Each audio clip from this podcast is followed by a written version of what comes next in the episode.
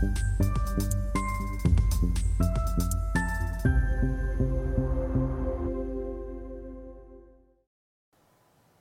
Bonjour, bienvenue sur Investor TV dans notre émission Idées de placement où en ce début d'année nous avons demandé à plusieurs euh, acteurs professionnels, experts euh, des crypto-monnaies euh, de venir nous exposer leur point de vue sur les perspectives pour 2024.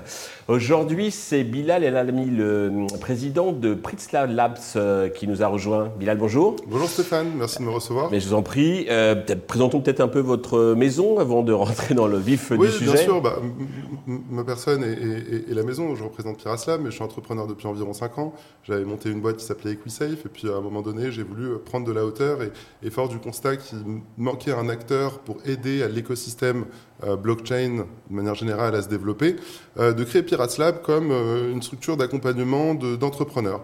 Alors on appelle ça plus communément un startup studio, où notre job est de créer des boîtes pour l'écosystème en s'associant à, des entrepreneurs, à la différence d'un accélérateur qui accueille des boîtes et leurs entrepreneurs.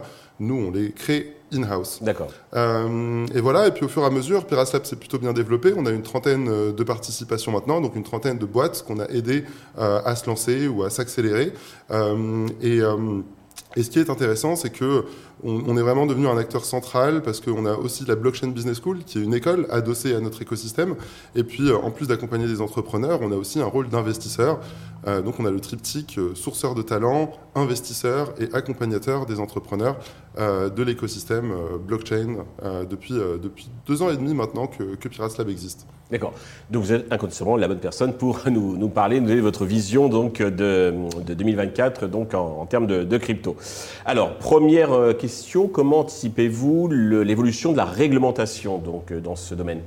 Alors, bah, cette année est, une année charnière euh, au niveau de la réglementation européenne, notamment avec l'entrée en vigueur de MICA. Qu'est-ce que ça veut dire, MICA Ça veut dire en fait une réglementation homogène parmi les acteurs européens. Euh, et, donc ça, c'est très intéressant parce qu'avant, les réglementations financières étaient très euh, euh, et maintenant, il y a beaucoup plus de porosité. Ça va permettre de créer un marché financier unique en Europe. et ça, c'est bon pour tous les acteurs français et, étrangers.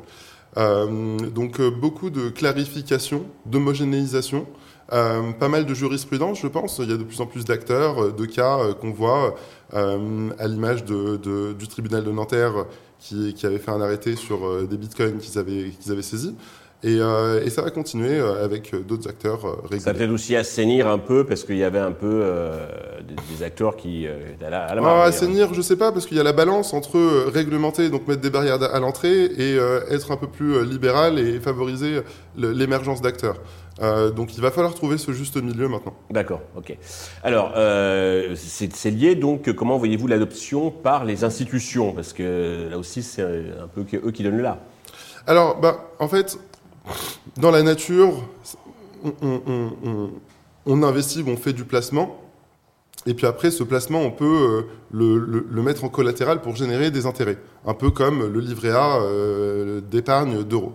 Euh, et donc je pense que ce qui va s'institutionnaliser, c'est plutôt euh, euh, les, opportunités de placement au, au, marché retail. Avec les fameux ETF. Donc là, on va de l'autre côté donc, mm-hmm. de l'Atlantique avec. Exactement. Alors l'ETF est un très bon exemple de. un produit financier adossé à des crypto-monnaies qui soit packagé et qui favorise la distribution au retail. Et donc on va trouver un peu plus de ça en Europe. Euh, je pense notamment à Tobam, qui était un des acteurs précurseurs en Europe à, faire un équivalent. Et il y en aura d'autres qui va donner plus d'accessibilité au retail. Deuxième truc sur lequel je veux insister, c'est, je parlais du compte épargne. En fait, en blockchain, il y a ce qu'on appelle le staking, c'est-à-dire, mhm. plus communément en français, euh, au-delà de prêter de l'argent, on va collatéraliser de l'argent, mhm. euh, et ce collatéral va apporter un rendement. Oui, enfin, on prête ces, cryptos, c'est ça que je veux dire. Exactement. Mhm. On les prête, on les prête en l'occurrence à des validateurs qui sécurisent la blockchain. Et donc, c'est euh, l'étape, euh, je pense, euh, pragmatique dans laquelle va continuer le, placement. Alors, il y a aussi donc l'aspect technologique. Est-ce que vous voyez des technologies émergentes qui peuvent avoir un impact cette année sur le, marché? Alors, il y a évidemment la convergence de, de la blockchain et de l'intelligence artificielle. Euh, l'intelligence artificielle est énormément consommatrice de données. Mhm. Euh, la blockchain fournit de la donnée qui est certifiée.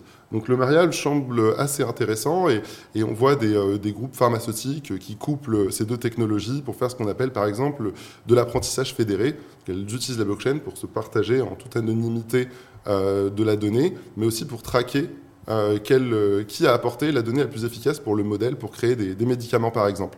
Donc il y a cette convergence et, euh, je pense qu'il y a d'autres améliorations plutôt qui viennent au niveau de l'infrastructure blockchain pour faciliter la scalabilité, l'anonymité des, données et, c'est ces technologies qui sont à surveiller.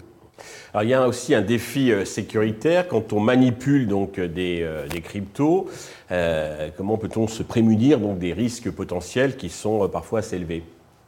Alors, il ne faut pas avoir peur de, de, de, se faire accompagner. Déjà, il y a plusieurs acteurs qui sont régulés par l'AMF euh, comme CoinHouse qui euh, fournissent des, accompagnements. Il y a une autre boîte dans le portefeuille de Piraslab qui s'appelle Tilvest, mhm. euh, qui sont des gestionnaires de patrimoine avec un, penchant crypto. Donc ils accompagnent des épargnants à placer leur argent. Souvent, où est-ce que les gens se font piéger? Ils se font piéger en se connectant à la mauvaise plateforme. parce que l'une des arnaques la plus connue, c'est de dupliquer une plateforme, sauf que quand on s'y connecte, on se fait siphonner ses fonds. Mhm. Il y a des interfaces à travers la Ledger qui s'appelle Ledger Live, qui est en fait un peu un Internet Explorer où euh, les vrais sites sont référencés. Et donc, je conseille beaucoup plus de passer à travers un Ledger Live pour euh, interagir avec des applications blockchain que de, que de, que de passer en direct et de, prendre le risque. Alors, d'une manière plus globale, comment voyez-vous l'évolution donc euh, du marché Notamment, y a-t-il des, des, facteurs à surveiller pour bah, essayer de tirer profit des, des opportunités qui peuvent se présenter? Alors, le premier, c'est que d'un point de vue macroéconomique, hein, au-delà de la crypto, euh, on a eu, euh, on va dire, une, une, période assez difficile de, de quasi-récession. Euh, J'espère qu'on a touché le fond, et donc ça, ça veut dire que d'un point de vue macroéconomique, l'opinion devrait être plutôt positive. À ça, ça, couple, ça couple deux éléments qui sont propres à la crypto, à la, aux crypto-monnaies. Mmh. Le premier, c'est l'ETF, vous l'avez cité. Euh, et le second, c'est que euh, cette année va, avoir, euh, va se passer ce qu'on appelle le halving. Le halving, tous les 4 ans, comme les Jeux Olympiques. Oui. Qu'est-ce que c'est que le halving? Ça veut dire que la récompense pour sécuriser le réseau va être divisée par deux. Donc il sera deux fois plus difficile de gagner un bitcoin euh, qu'avant. Et donc c'est ce phénomène de rarification du bitcoin qui devrait lui faire augmenter son prix. Euh, et donc tout ça, c'est de l'opinion positive. Euh, alors je suis pas moi un, un conseil en, un, investissement financier, mais plutôt un entrepreneur. Euh, en tout cas, la conjonction de ces, ces, cette positivité devrait avoir un impact positif, du moins sur le Bitcoin, sachant que les autres tokens sont corrélés au Bitcoin. justement, vous êtes plutôt Bitcoin, Ether, les deux, vos capitaines? Alors, je pense que pour des gens qui euh, découvrent l'écosystème, vaut mieux s'en tenir au Bitcoin et à l'Ethereum. Mhm. Euh, pour les gens qui ont plus une nature d'investisseurs long terme, de venture capital, c'est là où il faut se diriger vers des tokens un peu, plus, un peu moins connus. Mais évidemment, il faut investir dans ce qu'on comprend, voir dans ce qu'on peut contribuer. et pour du moyen long terme, parce que l'argent facile, ça n'existe pas. C'est bien de le, dire.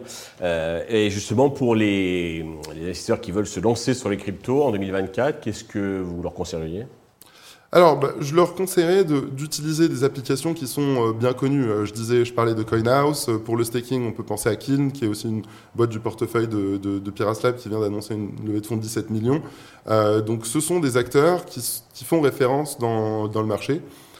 évidemment, encore une fois, je le disais, ne pas hésiter à se faire accompagner de rester peut-être sur du balai, du des crypto-balisés, hein, ce que vous disiez. Exactement, exactement. Euh, ne pas mettre bah, toutes ces économies, hein, c'est quand même des placements à risque avec une, en tout cas une très forte euh, volatilité. Et puis peut-être faire ce qu'on appelle le DCA, c'est d'y aller. Euh, exactement, de mettre un petit peu tous les mois et donc de, de lisser son investissement. et ça, ça a été démontré, c'est ce qui marche le mieux. Encore une fois, il n'y a pas d'argent facile. L'investissement, c'est sur le long terme. Euh, je voulais ajouter un dernier point.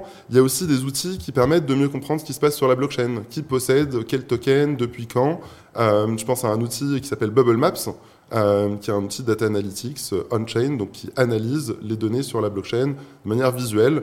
Et donc, n'importe quel investisseur peut comprendre les dynamiques grâce à cet outil. Et c'est important pour faire des choix éclairés. Bilal, merci d'être venu partager donc votre vision et puis pour ces quelques conseils et, merci tips. Merci de l'invitation, c'était un plaisir.